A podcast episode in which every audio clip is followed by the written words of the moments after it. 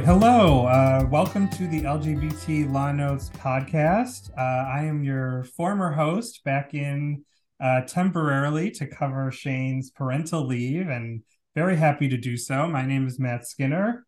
Um, I've been very happy to see how this podcast has expanded in some ways uh, in the five years since I uh, gave it gave it off to uh, my successor and now another successor. Um, but I know we still also cover the latest monthly uh, issue of Law Notes, and that's what we're here to do today with the February 2023 issue. And uh, as I said, I'm delighted to be back with my old uh, partner in crime, Art Leonard, uh, professor emeritus at New York Law School.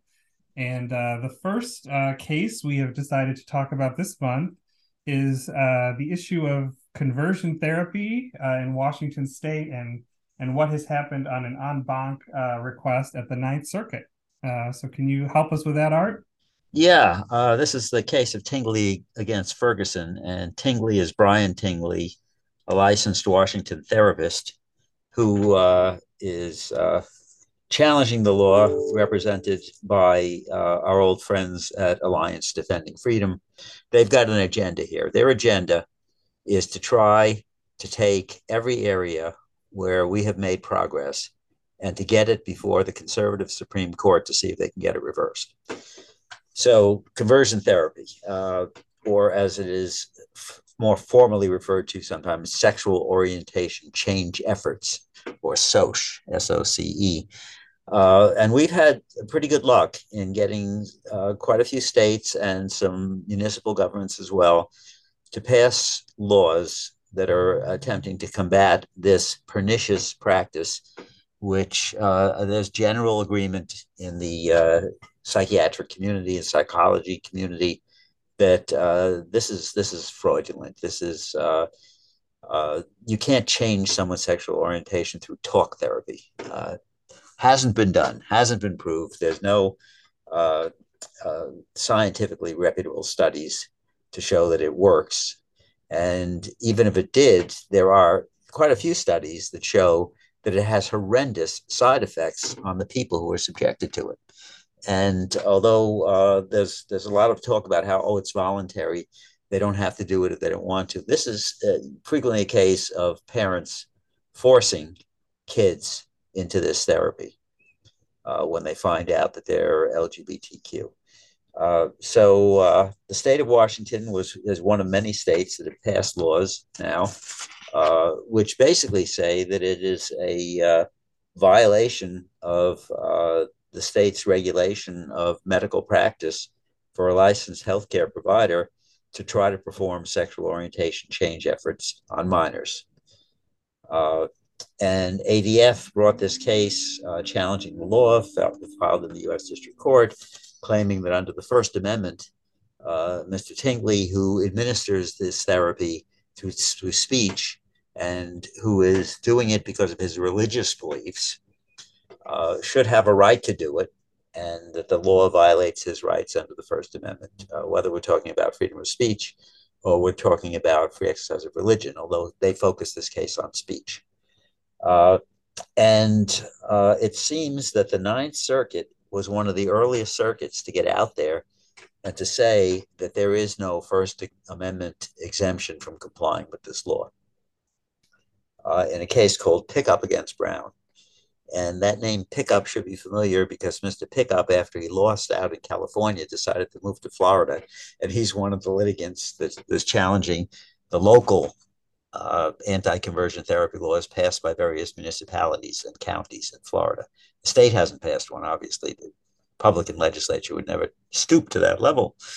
Uh, and the, the governor would veto it in a minute, in a New York minute. But it would be it would be a, uh, Miami minute or whatever.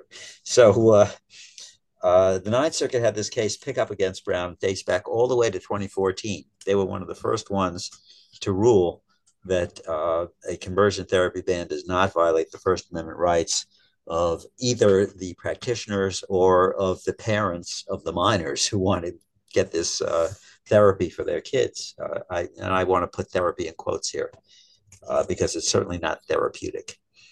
Uh, so this case went before a federal district judge in the state of Washington, Robert J. Bryan, and he said, "Well, I'm compelled by Ninth Circuit precedent. I have to reject this claim that it violates Mr. Tingley's First Amendment rights." Uh, ADF, of course, appealed, and uh, they they drew a uh, an interesting three judge bench. Uh, circuit judges Ronald Gould and Kim Lane Wardlaw uh, who were both appointed by Bill Clinton and have been on the circuit for a long time, and Mark J. Bennett, who was appointed by Donald Trump. But unanimous affirmance of Bryan uh, for the simple reason that there's controlling Ninth Circuit precedent, and a three-judge panel has to follow Ninth Circuit precedent. Right. The argument ADF was making, you know, why did they even think they had a chance here? They said that the pickup case has been repudiated by the US Supreme Court. And their basis for saying that is a Supreme Court decision from 2018 called NIFLA, N-I-F-L-A, which of course is an acronym, versus Becerra, who was the Secretary of State of, uh, of California at the time, uh, now as a senator, I believe, from California. And this was a free speech case challenging a California law that required clinics providing reproductive health services to advise their patrons about the availability of abortion providers. And these clinics that it was specifically targeted to, although it applied to all clinics providing such care, were those clinics that were established specifically for the purpose of persuading women not to have abortions. That is, they didn't want to give a give the state's message to these women that abortion uh, providers are available uh, and that you can even get free treatment in California for this. Uh, so they took it to the Supreme Court. Justice Thomas wrote the opinion for the court.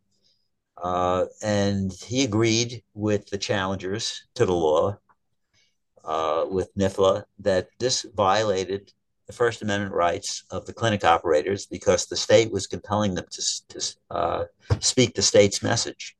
And they were not a state agency or something like that, they were a private clinic. So that violates the First Amendment. Now, in the course of his opinion, uh, Thomas had to address the question whether professional speech has a different level of First Amendment protection from political speech or just ordinary speech or artistic expression or whatever. And he said, well, there are some misguided courts who have said that professional speech, speech that one utters in the course of practicing one's profession, has less First Amendment protection than uh, other forms of speech. He says there is no such thing as professional, a special professional speech doctrine. And he cited the pickup case, and he decided, cited a case from uh, New Jersey, King versus governor of New Jersey, which uh, rejected a First Amendment challenge to uh, New Jersey's conversion therapy ban. And he said these cases, they said that there's professional speech, and the professional speech doesn't get the same high level of protection uh, because of the state's pervasive regula- regulation of the professions. Uh, and he said, "Well, that's that's not that's not the First Amendment rule," and uh, he spoke disparagingly about those cases. So now ADF wants to rely on that to say pickup is no longer good law because the Supreme Court, by name, has referred to it in an adverse way.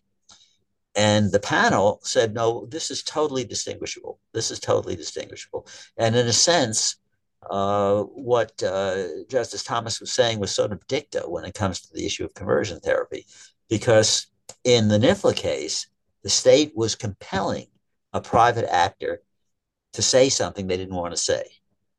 But in this case, what the state is saying to somebody is, you cannot perform this procedure, which you are calling therapy. You can't perform this procedure which incidentally affects your right to speak in the context of performing the procedure. We are regulating conduct here. We are not regulating speech. It could be that the conduct incorporates speech, and some uh, conversion therapy practitioners limit themselves to speech. Some, as we've seen in, in other litigation, especially some New Jersey litigation, uh, not the King case, but a case that was challenging conversion therapy in the state court as a consumer protection issue, uh, that they do all kinds of weird stuff as part of conversion therapy, some of these practitioners. Perhaps some of them just use speech, but uh, to say just use speech isn't a form of conduct. I mean, it is a form of conduct.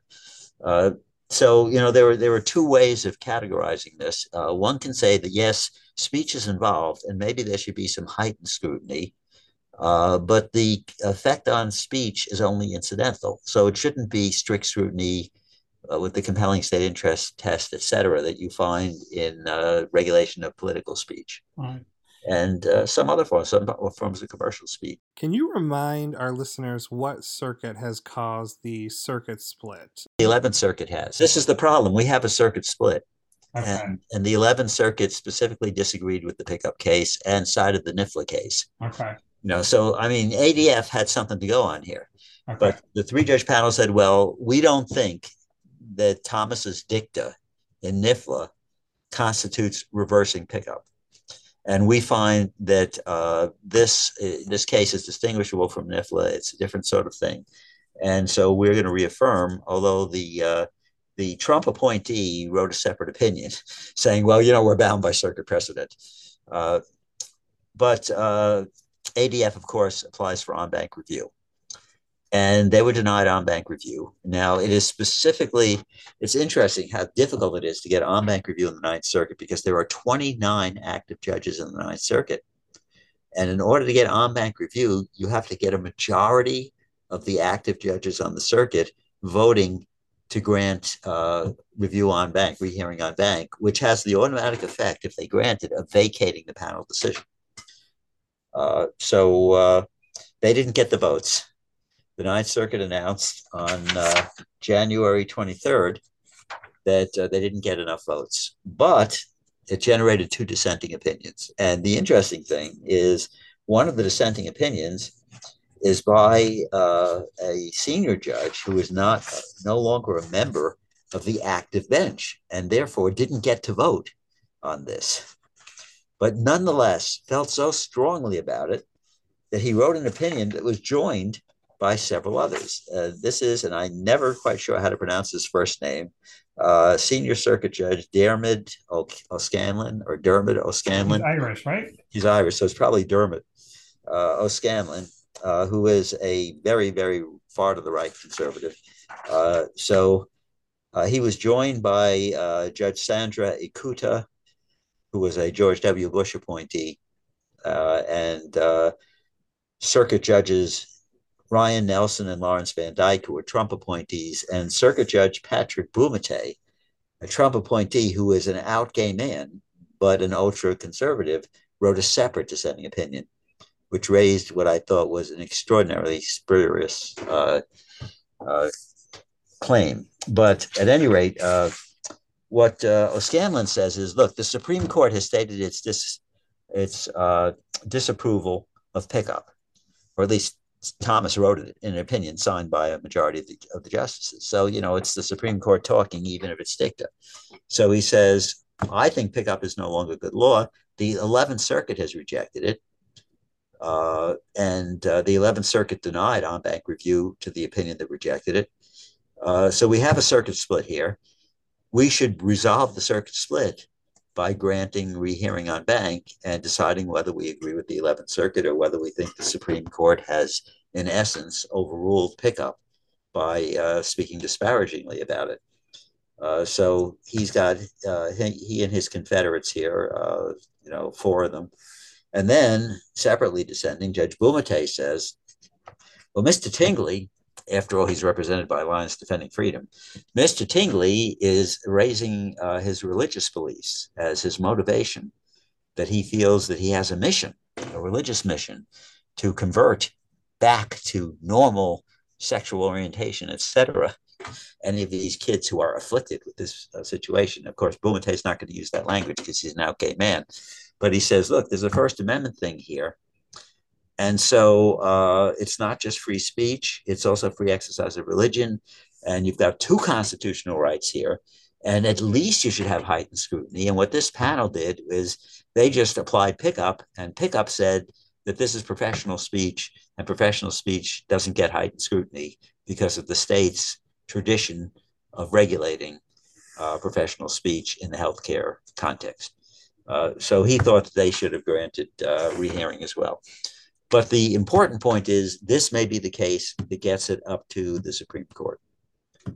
Uh, because as, as far as I know, the municipalities in Florida whose law was struck down in the Otto case uh, have not filed cert petitions. Uh, but ADF has a mission. You know, they have a mission to get this before the Supreme Court because they would like to see that NIFLA dicta become a holding. Art, can you bring me up to speed? Has anything happened uh, at the Supreme Court in the last five years that might? Uh... yeah, the membership has changed. the membership has changed. Well, well, part of the thing is, and I think this is what Bumatay is really doing. He's trying to provide ADF with the uh, with the uh, ammunition to go up there to the Supreme Court and attract the First Amendment free exercise uh, champions on the court, like Alito and Thomas and Gorsuch and Kavanaugh and Barrett. I mean, th- these people have almost never seen a free exercise claim that they weren't willing to grant. And we've seen a lot of very unusual decisions coming out over the last few years from the Supreme Court on free exercise. Yeah. And uh, we, of course, have lost a free exercise case there in the Fulton case against City of Philadelphia yeah. the Catholic foster care agency. So they want to get it up there, and the chances are, if they get it up there, uh, you know, the conversion therapy law may go down, and, and statutes that we've uh, achieved in several states may go down. Yes, I mean, I do remember at, at least two other circuit decisions we talked about years ago. Uh, well, the Third Circuit in King, yeah. New Jersey, and the pickup case, and yeah. there were there was another case as well in California. So. Um, yeah, uh, and there were district court cases as well. Settled law is a is a complicated thing. We don't have settled law anymore in the Supreme Court because uh, precedent is not as important as whether they think the case was correctly decided. Yeah, uh, which um, is uh, which is a distinct change. Yeah. Um, very interesting. All right, we will take a quick break and we will come back and discuss uh, the uh, case out of West Virginia.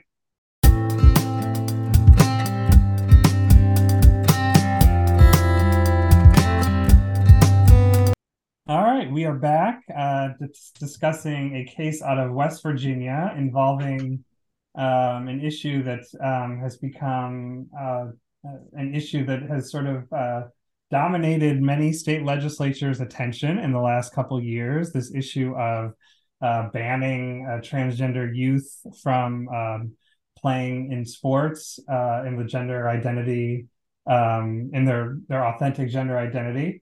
Um, and uh, we now have a decision out of a West Virginia uh, federal district court. Can you tell us about it, Art? Yeah, this is uh, an interesting case. Uh, the West Virginia House of Delegates in 2021 passed a law that they called the Save Women's Sports Bill. And the reason they have to save women's sports is there are hordes, hordes of transgender girls and young women who want to dominate various sports. I mean, well, this is the rhetoric you hear in these state legislatures. They say that, that the poor cisgender women are being uh, phased out, are being displaced by transgender women who are really, of course, men. And especially if we're talking about uh, high school sports, because most of these these women are not old enough. These girls are not old enough to uh, get uh, conf- confirmation surgery, uh, to have genital alteration, et cetera, et cetera. They're, they're like boys dressing as girls. That's how these Republican state legislators talk about them, basically. They say they are biological males. What is a biological male? Well, I, you know, we're all biological creatures. We are all physical creatures, and uh, that includes transgender people. So there there is a good argument that transgender girls are biological girls, uh, especially if they've been uh, taking puberty blockers, so they haven't gone through uh, female puberty, and then they're taking testosterone, or rather not testosterone, they're taking estrogen, or you know they're taking uh, feminizing hormones. Uh, so they're living as girls. Uh, although this this case involves a relatively young girl who identify a young uh, transgender girl who identified early and uh, was entering middle school, not even high school, and uh, on puberty blockers. And uh, wanted to try out for the girls' sports teams, was really eager. And her mother asked the school if she could join a girls' team. And the school said, Well, there's this bill in the legislature, and if it passes, the answer will probably be no. And then it passed. And so they said no. And uh, she went to court. She filed suit against the West Virginia Board of Education, the Harrison County Board of Education, where her school is located, the Associated School Superintendents, the West Virginia Secondary School Activities Commission. The state of West Virginia intervened as a defendant, and a cisgender female college athlete joined the lawsuit uh, through a motion to intervene. And she uh, said, uh, Look, I know litigation, or her attorney said, We know litigation takes time. And meanwhile, she's starting middle school. She wants to be able to be on these teams. Can we please have a preliminary injunction? so that she can compete. It's not like there are, you know, these these hordes of transgender women knocking at the door. In any given state, there may be a handful, if, if that, of transgender uh, girls who are interested in competing in uh, women's uh, sports. So uh, Judge Goodwin, who was uh, the judge on the case, uh, and Judge Joseph R. Goodwin, U.S. District Court for the Southern District of West Virginia, he took a quick look at it and he said, "Yeah, I'll give you a preliminary injunction. I think you have a good good uh, chance of success here." And the reason for that, presumably, was that maybe his clerks did a little research and they found that there are like a handful of cases out there, and they've generally ruled in favor of transgender women who want to be treated by the school as the gender with which they identify. We've got a good a good track, especially in the bathroom cases. We got a very good track record. The sports cases, it's still too new to say that we have an extensive track record, but we do have cases saying that attempts to exclude transgender women uh, may violate equal protection, may violate Title IX. She's got a good argument. And he decided this is just one girl. It's not like she's going to take over women's sports at her middle school or something by, by participating. So he gave them the preliminary injunction. And then the case proceeds to discovery and motions, cross motions for summary judgment. And now the judge has a record to look at. And he says, he basically, he, he didn't use these words, but he basically said, I changed my mind. I don't think she has a good case. Uh, and what he was persuaded by was the idea that when Congress passed Title IX, they certainly didn't intend to uh, change the landscape with respect to women's sports. Uh, in fact, one of the great motivations of Title IX, and if you can cast your mind back to the 1970s, you know, uh, Title IX was about dealing with the problem that women uh, who wanted to do sports were prevented from doing so because schools spent lots of money on men's sports, but very little on women's sports. There were very few uh, ways they could compete. Many schools had no uh, inter, uh, intramural sports for women. Uh, there weren't the sports leagues hadn't really developed, and so part of the idea behind Title IX was to give some impetus to the public schools in this country at all levels, uh, from college down to uh, to elementary schools. to give women an opportunity, if they're interested, to participate in sports and to end bias against women and discrimination against women, in terms of the allocation of resources. That was the big issue. The school district was going to have to spend real money on women's sports. Uh, and that was talked about quite a bit. And so he says, well, it seems clear that at the time when they passed Title IX, they were not thinking about this transgender issue at all, of course. It wasn't on the radar.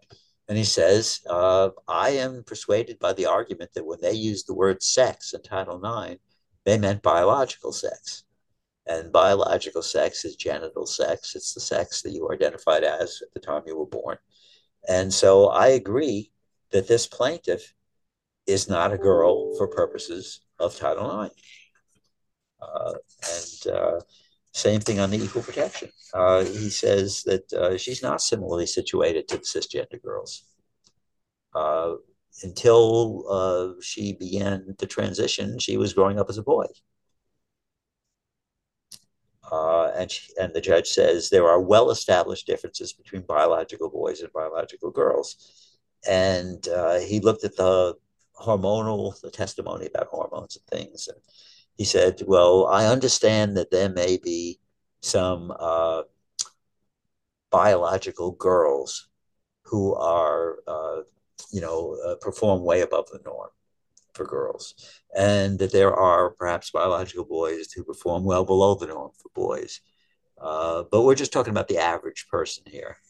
Uh, and uh, we can't, I mean, she may be an exceptional athlete, but she's not going to be allowed to, to compete in women's sports. and the ACLU and Lambda Legal uh, are involved in this case. It's going to be appealed, I'm sure. Uh, and uh, this is going to go yeah. West Virginia to the Fourth Circuit. Just, yeah, just one uh, sort of Second Circuit update because they um, the Second Circuit sort of they didn't really get to the merits uh, in a recent case uh, by the name of Soule. Um, this issue of what Title IX means for youth um, sports participation but they did announce this week uh, that they are going en banc uh, to re to rehear that particular case. Yeah, that's an um, interesting um, development. Now we discussed the Soule case yeah. last month's podcast because it was decided late last year, and uh, I think that uh, you know it's it's really interesting because the Second Circuit rarely goes en banc, mm-hmm. and the Second Circuit has a very narrow majority of Democratic appointees. Yes uh, and uh, normally, uh, I mean, you wouldn't go en banc unless there is significant un- unhappiness on the part of the judges of the circuit who were not on the panel, yeah. the panel's decision. Now, uh, Denny Chin wrote that decision. He's a senior judge, so he didn't get to vote on the en banc question. Uh, and it was a, a liberal panel, a yeah. three judge panel that decided that. It's, it could be, I think it's possible that a majority of uh, the judges or a significant number of the judges who are Democratic appointees may feel that the panel decision should have addressed the merits more directly. Uh. That's a possibility. Uh, they went off on standing issues, and right. uh, some of the some of their rationalizations of the standing issues were a bit questionable. Uh, maybe uh, they were avoiding taking a position, although. I thought Judge Chin's decision uh, seem to suggest that, uh, you know, under Title IX precedents, uh, the uh, plaintiffs had a bad case there. The plaintiffs there weren't transgender. The plaintiffs were cisgender girls who complained that their rights are violated by having to compete with transgender women. There was an interesting, I don't know if you saw it, and another interesting case, the Second Circuit, uh, about church autonomy last week.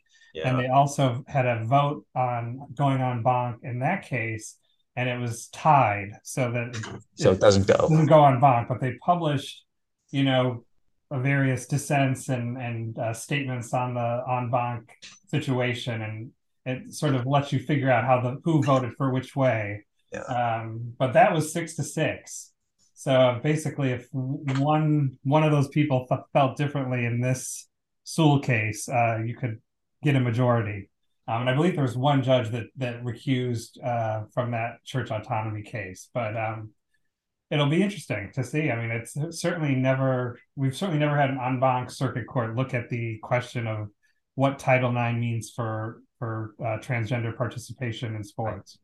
And that's a question that I think is going to get to the Supreme Court eventually. Yeah, we'll have enough disagreement among the circuits for that. Yeah. Uh, and the question is how frequently, how many terms do they want to have a big LGBTQ case on their docket. Uh, we're, we're waiting for an opinion now and uh, uh, 303 Creative. Right. Uh, we'll see what happens with that one. All right, very interesting. We'll keep uh, our listeners apprised. And uh, when we come back, uh, we will um, return to the saga of Jack Phillips.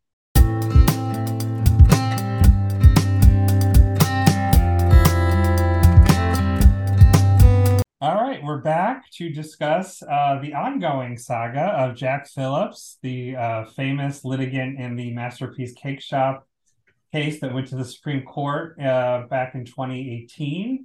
Um, but litigation continues over um, uh, Jack Phillips and his bakery. Can you update us, Art? Yeah, okay. So, Masterpiece Cakeshop, on the day that the Supreme Court announced that it was granting a petition for cert in the in the original Masterpiece Cakeshop case. Uh, Masterpiece Cakeshop got a phone call that day. Now they were very busy because it was big news and there was a lot of press calls and stuff. I bet Jack Phillips was being interviewed for TV and radio, et cetera, and podcasts and everything. Everyone was distracted. So this phone call comes in, and this phone call comes in uh, from uh, let's see if I I've got her uh, her first name here, uh, Miss Scardina, Autumn Scardina, who is a transgender woman.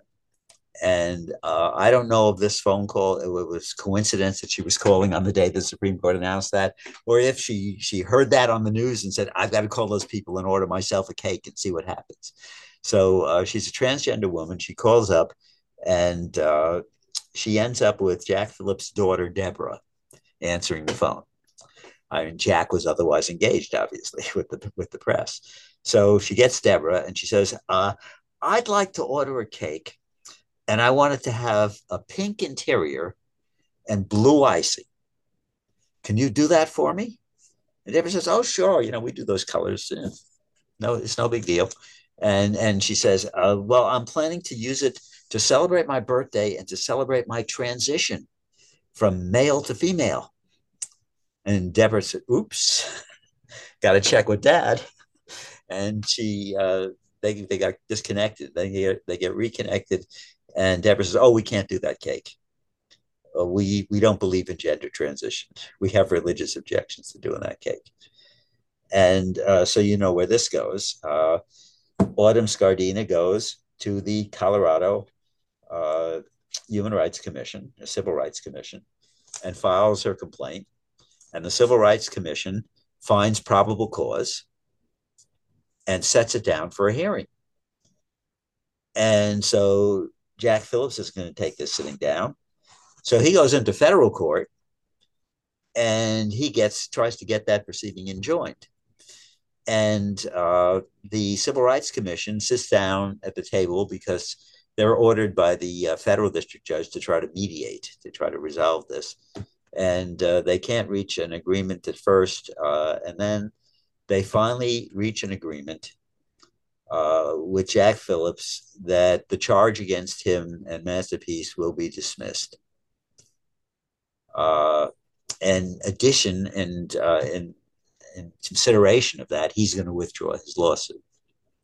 So he scared them with the lawsuit. But uh, Autumn Scardina was not going to take this sitting down. After all, they didn't ask her permission to settle the case. Is she bound by their settlement of the case? Well, not really, because under the uh, the uh, Colorado civil rights law, she can go into court herself, and she can file her own lawsuit. And so she filed suit against Masterpiece Cakeshop, and uh, she's in the Colorado courts, and she has won a, uh, a great victory on January 26th. The Colorado Court of Appeals affirmed the trial court in holding that uh, they had violated Masterpiece Cakeshop had violated her rights and did not have a First Amendment right to refuse to make a birthday cake for her that had blue icing and a pink inside and no inscription. She didn't ask for any inscription on it. She didn't ask for them to put into words some kind of expression of approval for gender transition. And that proved important to the court. Uh, they said, and you know, this is uh, referring to the 303 Creative, that case is about speech because uh, the courts, including the 10th Circuit, uh, said that there is a First Amendment uh, free speech claim in that case. Because designing a website, a, mar- a wedding website, it involves it's an expressive activity, it involves text, etc., and so it's free speech uh, disagreeing with how some other courts have analyzed that sort of thing. Uh, but in this case, in this case, there is no speech. And furthermore, Jack Phillips, when cross-examined in, I think, at a deposition, uh, he conceded that no one looking at that cake would see any message at all. It's just uh, assuming it was intact, it would just be a blue cake. Now, blue cakes are unusual. I don't think blue is a common uh, uh, you know, uh, uh, color to produce a, a birthday cake. But nonetheless, they said it doesn't communicate any specific image.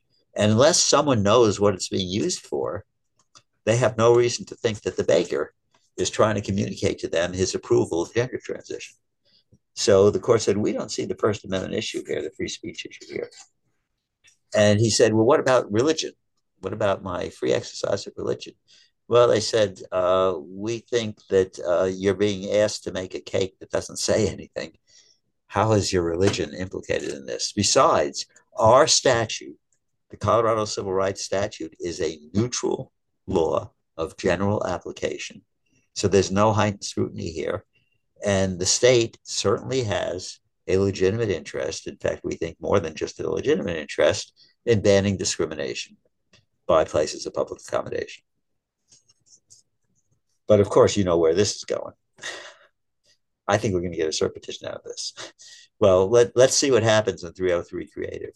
But uh, we I will might say I, I attended 303 Creative's uh, the argument in person, and Jack Phillips was there, perhaps yeah. uh, waiting uh, waiting to get back there, waiting to get back to sitting up front uh, in the where the litigants in the case sits. Um, but uh, just throwing that out there. yeah, it's interesting. But you know, this is this is the second time the Colorado Court of Appeals has dumped on Jack Phillips, and this time he can't claim that uh, the commission was biased against him because this lawsuit doesn't involve the commission. This is Autumn Scardina suing him directly. And it went through the courts, and, and the, I think the Court of Appeals even said in the opinion, uh, we don't see any expression of bias or hostility to Mr. Phillips' religious beliefs in the court system here. And none was even detected in Masterpiece case. It was all about commissioners who talked too much about their personal views during the hearings. So that's right. That's right. Um, so interesting here. So uh, the saga of Jack Phillip continues. Yes. um, all right. Thank you very much. Uh, we'll come back for one more segment with a surprise that Art has in store for me to discuss.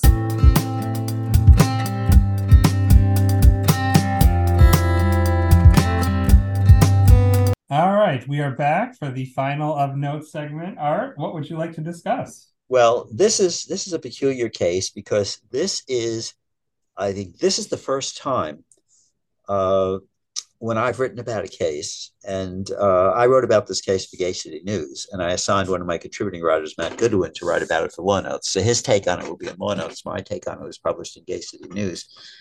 And uh, I received an email communication from the PR person for the defendant, the hospital, in this case I'm going to talk about, saying, You've got it all wrong. You've got it all wrong. We're not a public hospital. We're a private hospital blah blah blah. So you'll see this is this is kind of interesting. This guy jesse hammonds is a transgender man and he was scheduled by his doctor for gender transition surgery at the st joseph medical center of the university of maryland medical system corporation. All right. St joseph's was a catholic hospital. It was owned by a catholic healthcare institution not by a church and it was sold to the University of Maryland medical system. And the contract of sale required that they operate it as virtually a Catholic hospital, even though it was being owned by the University of Maryland Medical System Corporation. Uh, and they said you have to comply with all the Catholic uh, bishops' rules about Catholic healthcare institutions, which says they don't do gender transition. So it seems that the medical director of the hospital got wind of the fact that one of the doctors who had admitting rights had scheduled this uh, operation and said, You can't do that operation here. We're a Catholic hospital. He said, I thought you were part of the University of Maryland. Said, no, we're a Catholic hospital. So uh, they, they, like the day before the surgery, Jesse Hammonds was notified that your operation isn't going forward tomorrow and he eventually got it somewhere else, but there was obviously quite a delay. Had, had to uh, go through the whole prep procedure in another hospital, first find one in the area that was willing to do it. Uh, but he sued, uh, claiming a violation of his rights under equal protection and uh, under uh, the Affordable Care Act. And they said, well, you can't you can't sue us uh, under the Constitution because we're a private institution. We're not bound by equal protection. And he said, I thought you're at the University of Maryland. And the interesting thing is the they they tried to get it dismissed on grounds of governmental immunity. And Judge Chasanow, uh, Deborah Chasanow of the U.S. District Court, senior U.S. District Judge in Maryland, uh, had granted their motion to dismiss the constitutional claim on the grounds that uh, they had uh, immunity. Um, but it seems it seems that they claim they're a private institution, and and uh, they're part of their defense against the uh, Affordable Care Act thing is they said they're a private Catholic institution, and the Affordable Care Act has a carve out for our religious hospitals, you know, uh, and and we're entitled to that. And and uh, the judge said, no, well, you're part of the University of Maryland. Well, they claim they're not part of the University of Maryland. And the reason they claim that is they say the University of Maryland Medical System Corporation is a private corporation, not a governmental corporation, that they're not affiliated with the University of Maryland as such.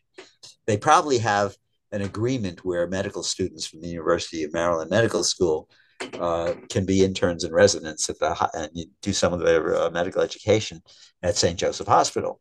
So, uh, but uh, but they said that this this is a separate corporation, separately incorporated, separate board, and they have uh, the St. Joseph, which they acquired, and they agreed by contract to run it as a religious hospital. Uh, but Judge Chasanow ruled in favor of Hammonds, and this case is definitely going to be appealed. I mean, uh, they they they say that the judge got wrong uh, the characterization of the defendant, and maybe there'll even be cross appeals. I mean, it seems like that's a simple factual question to determine. I mean, maybe it's a, a mixed question of fact and law, perhaps, but well, it's also a question, and this isn't settled yet at the Supreme Court level, as whether under under the Affordable Care Act's uh, non-discrimination provision, which is incorporates by reference Title IX. Uh, you know, once again, the question of whether Title IX covers transgender issues. Uh, does the Affordable Care Act require hospitals that are subject to it uh, to perform gender transition surgery? And uh, the, this is a, a, hotly debated issue. You know, the, the issue of what Title IX means in this context. Uh, and uh, there is a carve out under Title IX for religious educational institutions. And there is uh, back and forth and debate over whether that carve out also applies to hospitals or not. Uh, and uh, this was uh, an issue as to which the Trump and Biden administrations disagree. The Trump administration said the carve out applies to the Affordable Care Act, and the Biden administration says it doesn't. So this is a hot issue, and uh, it's it's popping up in various different places. And I got a feeling that uh, the meaning of Title IX, one way or the other, is going to get up to the Supreme Court, and we'll find out whether the reasoning of the Bostock decision translates and the degree to which Title IX, uh, with all of its particular twists and turns and peculiarities, applies in the Affordable Care Act context. context. All right. So, of note. yes. Very interesting. Um, thank you, Art. It's been a, a thrill to be back uh, being part of the podcast.